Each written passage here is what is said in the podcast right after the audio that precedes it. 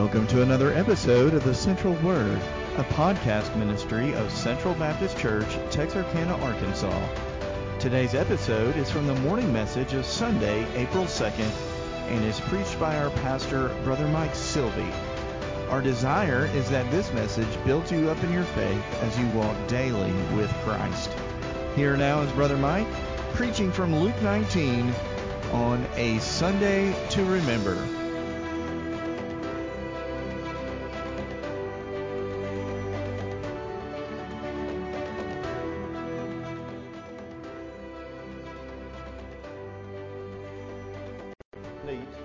Jesus rode into Jerusalem, praised and worshiped as he is worthy of on a Sunday. And on that Sunday, it was a full day. That was a Sunday to remember because of all that happened on that day. He was praised and worshiped as the king that he is. And then later in the day, he came into the city and had a moment of reflection and he wept over the city. Then, as he continued on into the city and came to the temple, he found there the money changers that he had run out at the beginning of his ministry. They were back. And he ran them out again, cleansed the temple. And then, before the day was over, he healed many broken lives. And all the day ended with another chorus of praise, this time by a children's choir, the Bible tells us. The kids showed up, and the kids sang a song and praised Jesus on the end of that first Sunday. It was a Sunday to remember. Now let's reflect upon it in Scripture as it presents it to us. We'll begin in Luke chapter 19, and uh, the rest of the, the day will be seen in Matthew chapter 21. First, Luke chapter 19. We'll begin reading in verse 28. When he had said this, he went on ahead, going up to Jerusalem. And it came to pass, when he drew near to Bethphage and Bethany at the mountain called Olivet, that he sent two of his disciples, saying, Go into the village opposite you, where as you enter you will find a colt tied on which no one has ever sat. Loose it and bring it here. If anyone asks you, why are you loosing it? Thus you shall say to him, Because the Lord has need of it. So those who were sent went their way and found it just as he had said to them. But as they were loosing the colt, the owners of it said to them, Why are you loosing the colt? And they said, The Lord has need of him. Then they brought him to Jesus, and they threw their own clothes on the coat and they set Jesus on him. And as he went, many spread their clothes on the road. Then, as he was now drawing near the descent of the Mount of Olives, the whole multitude of the disciples began to rejoice and praise God with a loud voice for all the mighty works they had seen, saying, Blessed is the King who comes in the name of the Lord.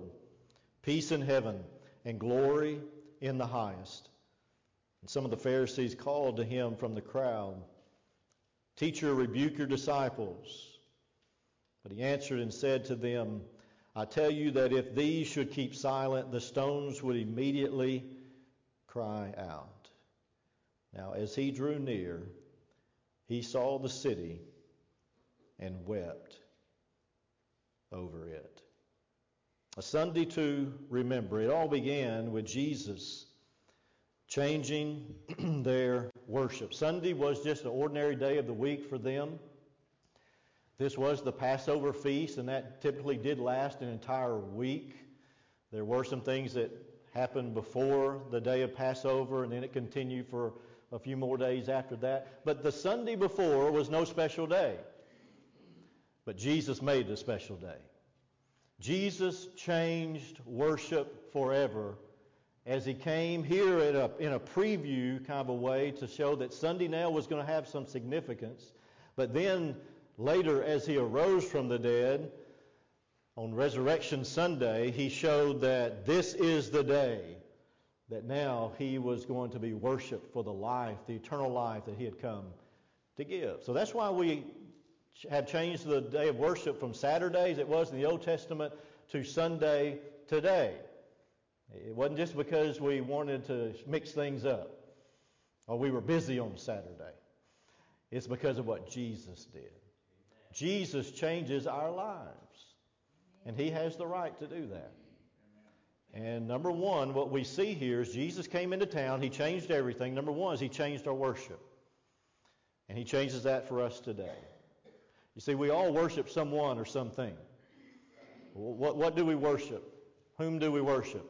The thing or the person that you value most. That's what you worship. A car, a house, a boat, a wad of money, a person, an experience, all can have more value and honor in our life at times than the Lord does. And when that happens, we become worshipers of something else than God. And Jesus rode into town to show us that only He is worthy of worship. And he received this worship as they called out to him and blessed him for who he is and what he had done. He received it. The Pharisee said, Rebuke your disciples, it's not right. And he said, If they don't cry out, the stones are going to cry out because it's right. So Jesus came to show us how to worship in the right way. And the right way to worship is to worship with Jesus at the center as the object of our worship and then worship him for who he is and for what he has done. That's what the people did on this occasion. Look again at verse 37. It says that they began to rejoice and praise God with a loud voice for all the mighty works they had seen. Jesus had just healed or raised Lazarus from the dead. That just happened before he came to Jerusalem. And many of the people, John's gospel tells us, many of the people that saw that event or heard about it in that area came to Jerusalem just to see Jesus and to see Lazarus because he was there. That's part of what Jesus had done that they were worshiping him for. He had just come through Jericho, and there, Luke chapter 19 is where we're at. There's where Zacchaeus met the Lord, and he was saved. And then Jesus, while he was there in Jericho, the other Gospels tell us he healed two blind men, one on the way in one on the way out. And so all these people have heard about this. So he's opening blind eyes, he's raising the dead. And, and they came to see him and to worship him for all that he had done and for who he is. And that's verse 38. They praised his majesty. Blessed is the King. That's the title found so often in the Old Testament as a title of the Lord God Almighty. And Jesus is praised as the King because he is God come in the flesh. There's his majesty. But they also praised him for his ministry because he's one who comes in the name of the Lord. You know, when a, a, king, the great king, a king who's worthy of all honor, is to be worshiped, normally we, his subjects and servants, we go to him, right? That's the proper way. We go to him. We come. But here it says that he comes to us. See, that's his ministry. That's his humility. That he came to seek and to save that which is lost. He came not to, to be served, but to serve. And here we see the great humility of the Lord. And the picture here is very graphic that he came in riding on a low animal. The text tells us that he sent two of his disciples ahead of him, and they had donkey duty. No, no job in the kingdom of God is insignificant. They were sent to go get a little donkey, and I imagine on the way they were thinking, what in the world are we going to be doing with this donkey? But they went, they were obedient. And uh, it says that no man had ever ridden on that donkey, and I take that to inform us of the fact that it was very, very young. See, it says it, it's a colt. It was a baby donkey. And no one had ever ridden on this baby donkey. It was brand new. And here, Jesus, in his humility, is not coming in like all the other rulers and world leaders would come in. They would have come in on a chariot. They would have come in on a large white horse. They would have come in with flags waving and trumpets blaring. But Jesus comes in riding on a little miniature horse. His feet probably bumping the ground as he comes through. Not in some big limousine with flags flying. He comes in on a little moped. and he did that on purpose. Zechariah chapter 9 predicted it. It was a part of God's plan that he was going to come in on a donkey on the foal, a colt, a foal of a donkey. It was intentional to show that not only was he majestic, but he had come to give his life for us. What a Savior we have to worship. He came to bring heaven's peace into our present. He came to bring the, the highest glory into our future. That's what they were praising him for. It was worship as it was intended. And it was all because Jesus showed up. And that's the way it should be in our lives today. As we spend our week living, praying, trusting, serving, working, loving, all week long, as we do that, invest our life in the world, we should come back to God's house on Sunday, and we should come ready to just to open up our hearts and praise God for what He's done in our lives and what He does in other people's lives, because He's the King. Every Sunday should be another triumphant entry for the Lord Jesus Christ. He changes our worship. He makes it something that's real and lasting. Now, the people that had come here, some of them had showed up out of obligation only. This is the Passover time when they were obligated to come, and so here they came. It was an obligation. There were some here, the Pharisees, verse 39, had come for confrontation. They were there trying to stop it. But there were some there that were there for adoration. They were there to worship. And that's why we come. And that's what we're here for today. And we should make sure that this, this Sunday is never, and really any other time of our worship, is never about ritual, but it's about relationship. That's the way it was for these folks. Uh, this laying down of palm branches and, and putting their clothes out and bringing Jesus in with a chorus of praise, that was never done in the Old Testament feast. It was not done for any individual. That would have been blasphemous. But here they were doing it in a spontaneous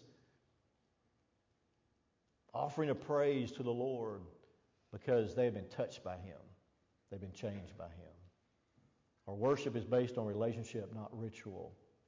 Now, I want to explain something practical here at this point and make this application. Uh, this is why we, as, as Christians, as evangelical conservative Baptist Christians, do not have a lot of ritual connected with our Easter celebration. Now, there's nothing wrong with having an Easter pageant and the kids getting, uh, you know, dressed up and folks doing things, and we you know, put on a play or we have some kind of special event to learn more and understand more and present the gospel to other people. But so much of the religious world has made this time of the year, particularly, all about ritual.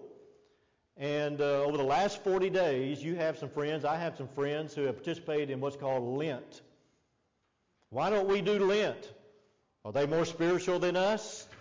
You know, some may think that, wonder that. But Lent simply is a Latin word for 40. It means 40 days before Easter, you give up something, you fast. And you fast because Jesus fasted. Why don't we do that? They, they started with Ash Wednesday, in which they take ashes from the palm trees that were burnt the year before, and they make a little funny looking mark on their forehead, make a cross. And they wear that all day long. That's what starts it. And then it ends this week.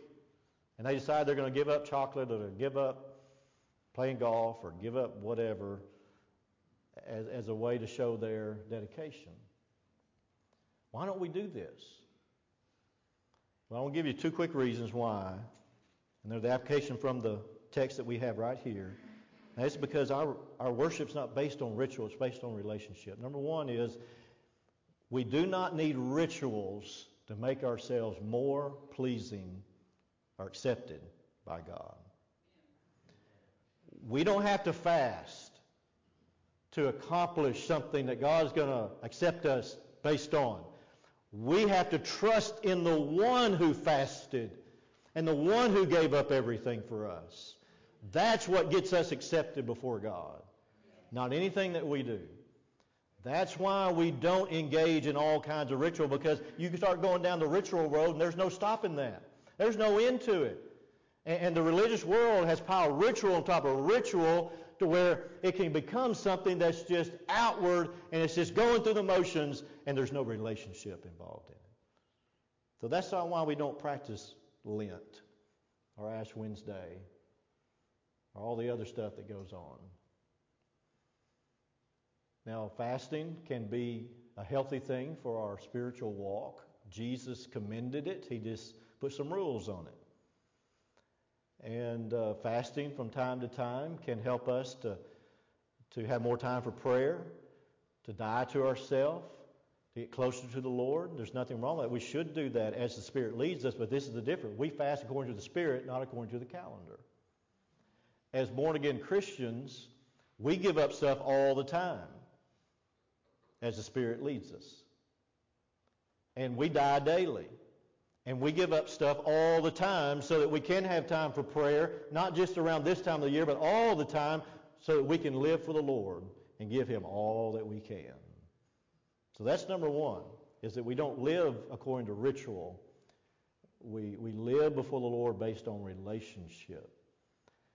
The second reason why we don't practice Lent and the other rituals is that actually Scripture forbids that. In Matthew chapter 6, in the Lord's own words, he says this in Matthew chapter 6, verse 16 Moreover, when you fast, do not be like the hypocrites with a sad countenance for they disfigure their faces that they may appear to men to be fasting. Assuredly, I say to you, they have their reward. But you, when you fast, anoint your head and wash your face, so that you do not appear to men to be fasting, but to your Father who is in the secret place, and your Father who sees in the secret will reward you openly. So Scripture forbids it. And it's because we can easily get wrapped up in ritual that we begin to not focus on relationship. So, this is how Jesus has changed our worship.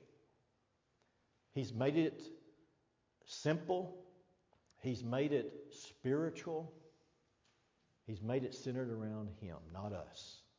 It's not about what we do. We trust in our works, it only leads us to doubt. If we trust in His works, it anchors us in hope and ensures. And so we must never sink back into the ritual of, of the past. Many are trying to do that today. And there's a better way. It's the way of the Spirit. It's the way of the Lord. And we must always keep our Sundays and all of our times of worship as a time to remember rather than a time to regret.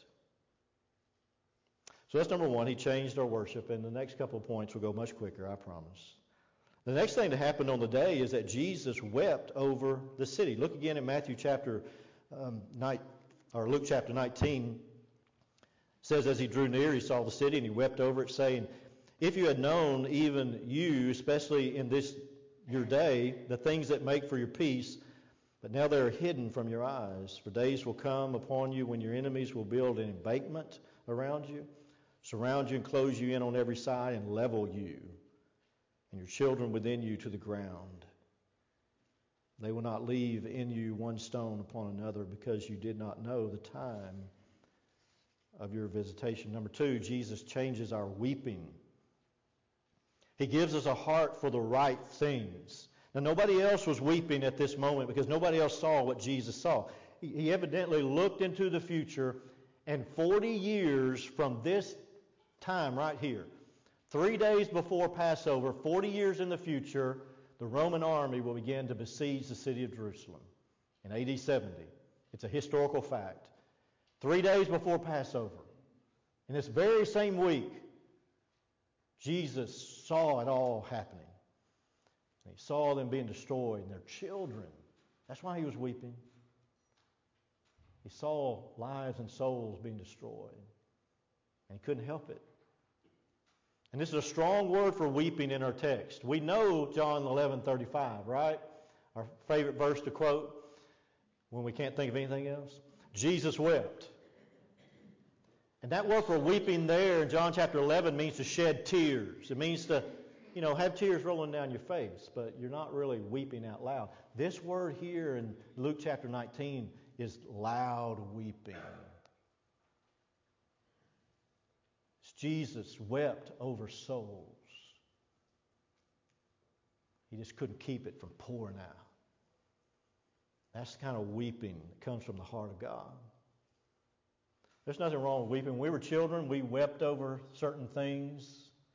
I remember weeping over uh, toys, you know, that uh, I didn't get to play with or didn't get to take home from the store.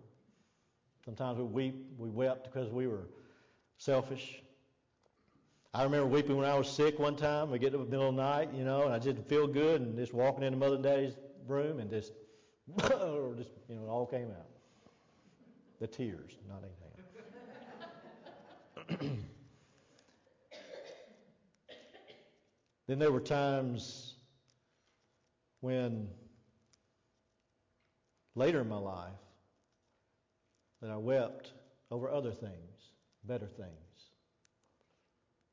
over the loss of life, loss of a friend, wept over and have wept and still weep over some souls that I know are not saved, that I care about. There's nothing wrong with that. Once we worship and we're really in tune with the Lord, we get His heart, and His heart breaks over the loss of life and over the loss of souls. And that's what Jesus was weeping about here. And if you will walk with Him and you will worship Him, you will begin to weep over the things that He weeps on. Let me ask you a question. What do you weep over? What kind of things do you weep over now in your life? Do you ever weep in worship services? If we're in the presence of God and we know His heart, then we should weep over what He weeps over. The Bible says, Weep with those who weep and rejoice with those who rejoice. That's God's heart. And I want to encourage you this morning that if you're weeping over someone or something that's a burden to you, that, that the Lord changes our weeping. And the scripture tells us that he will even change our weeping into reaping. Listen to Psalm 126, verse 5. Those who sow in tears shall reap in joy.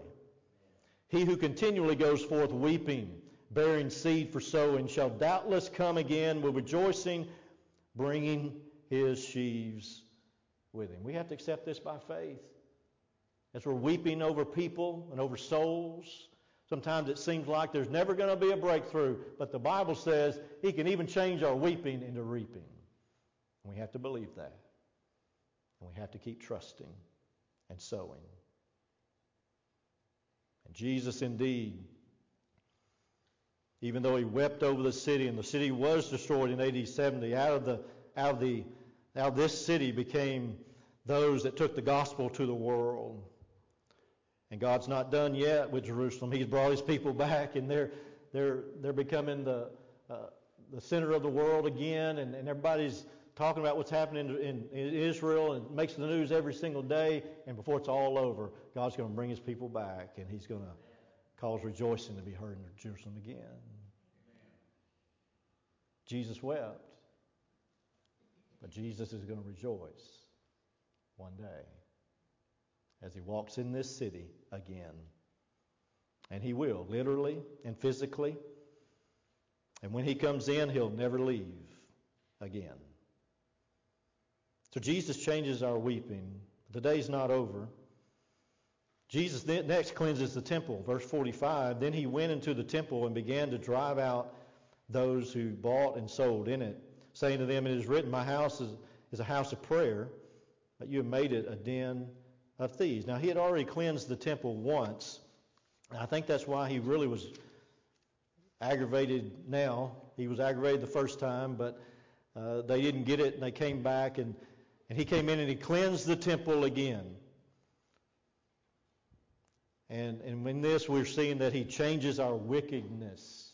You cannot worship the Lord and serve him and do things for him if things aren't right on the inside. As you come here and you sit in this seat and you worship and you try to sing these songs, you can only go so far if things are not right on the inside. But if things are not right on the inside, you really can't be for the Lord what maybe you want to be or what He wants you to be. And that's why Jesus cleansed the temple. We're the temple of the Holy Spirit. And we have to be whole on the inside if we're going to be right with Him and be right for Him. So that's why Jesus cleansed the temple. They had made this temple, which was a house of prayer, into a house of profit. They were breaking people's lives as they came to the temple, came to church to worship, and they left more broken than they came. And Jesus couldn't stand it.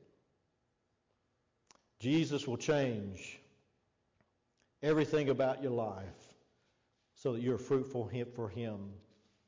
The last thing that, that the Scripture shows us that happened on that day is in Matthew chapter 21, and that is that He healed the broken people that came to the temple. It's really interesting. The Bible says that um, as He cast out the money changers and all those that operated that business, It is then, Matthew 21, verse 14 says, that then the blind and the lame came to him in the temple, and he healed them. It's like the blind and the lame were standing outside, peering in through the, through the door, watching what was happening when they, when they, they saw Jesus scatter everybody that was keeping them out.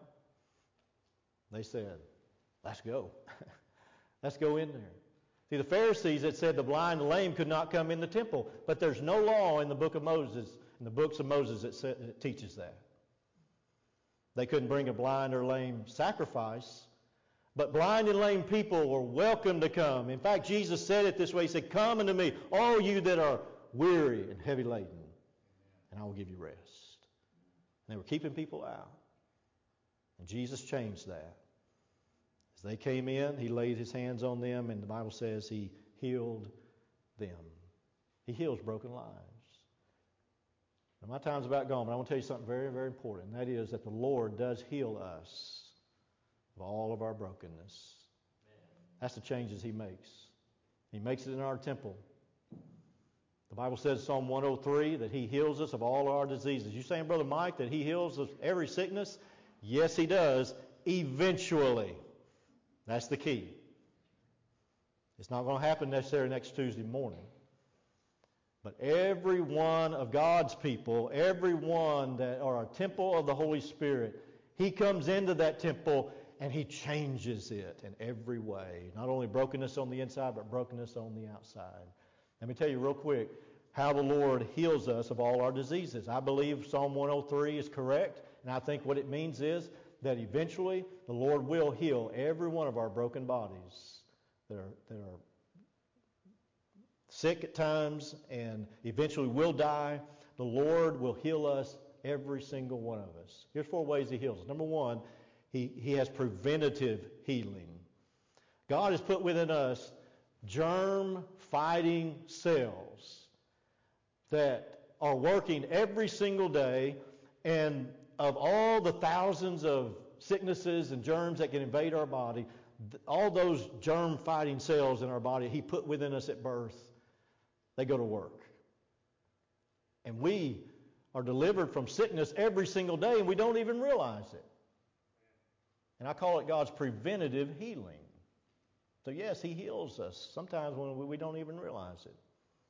But then sometimes those sicknesses do get past our uh, immune system defense, and uh, we get sick. We come down with a, a cough, a, a cold, or something worse. And then we are blessed with God's providential healing. That is, He's already put within this world, in this earth, chemicals and natural resources that once we bring them together in the right measure and we apply them in the right situation, it helps us feel better. We call it medicine. And the skill and wisdom that God's given doctors over the years and the technology that we've ha- had to come to the surface has helped us to, to be healthier. And this is God's providential healing. We're blessed to live in the modern era that we are in.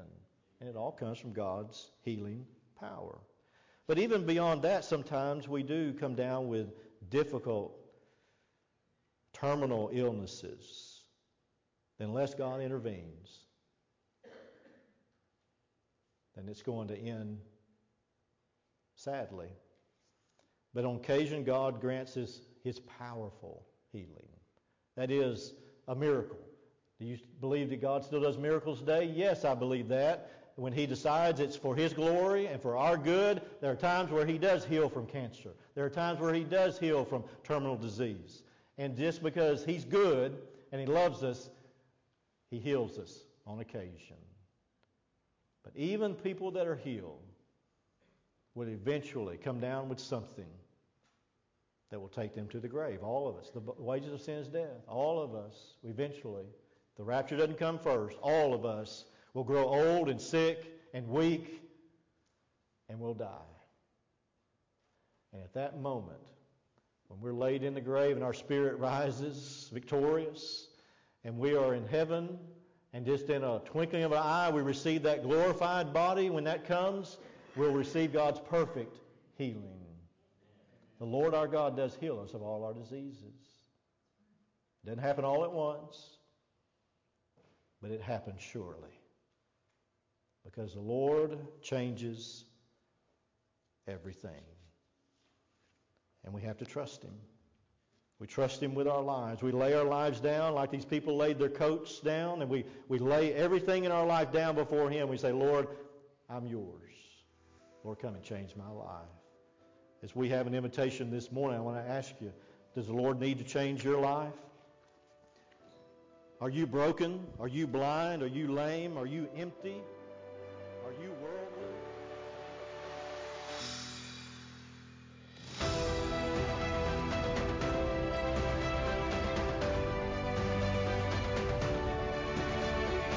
Thank you for listening to this episode of the Central Word.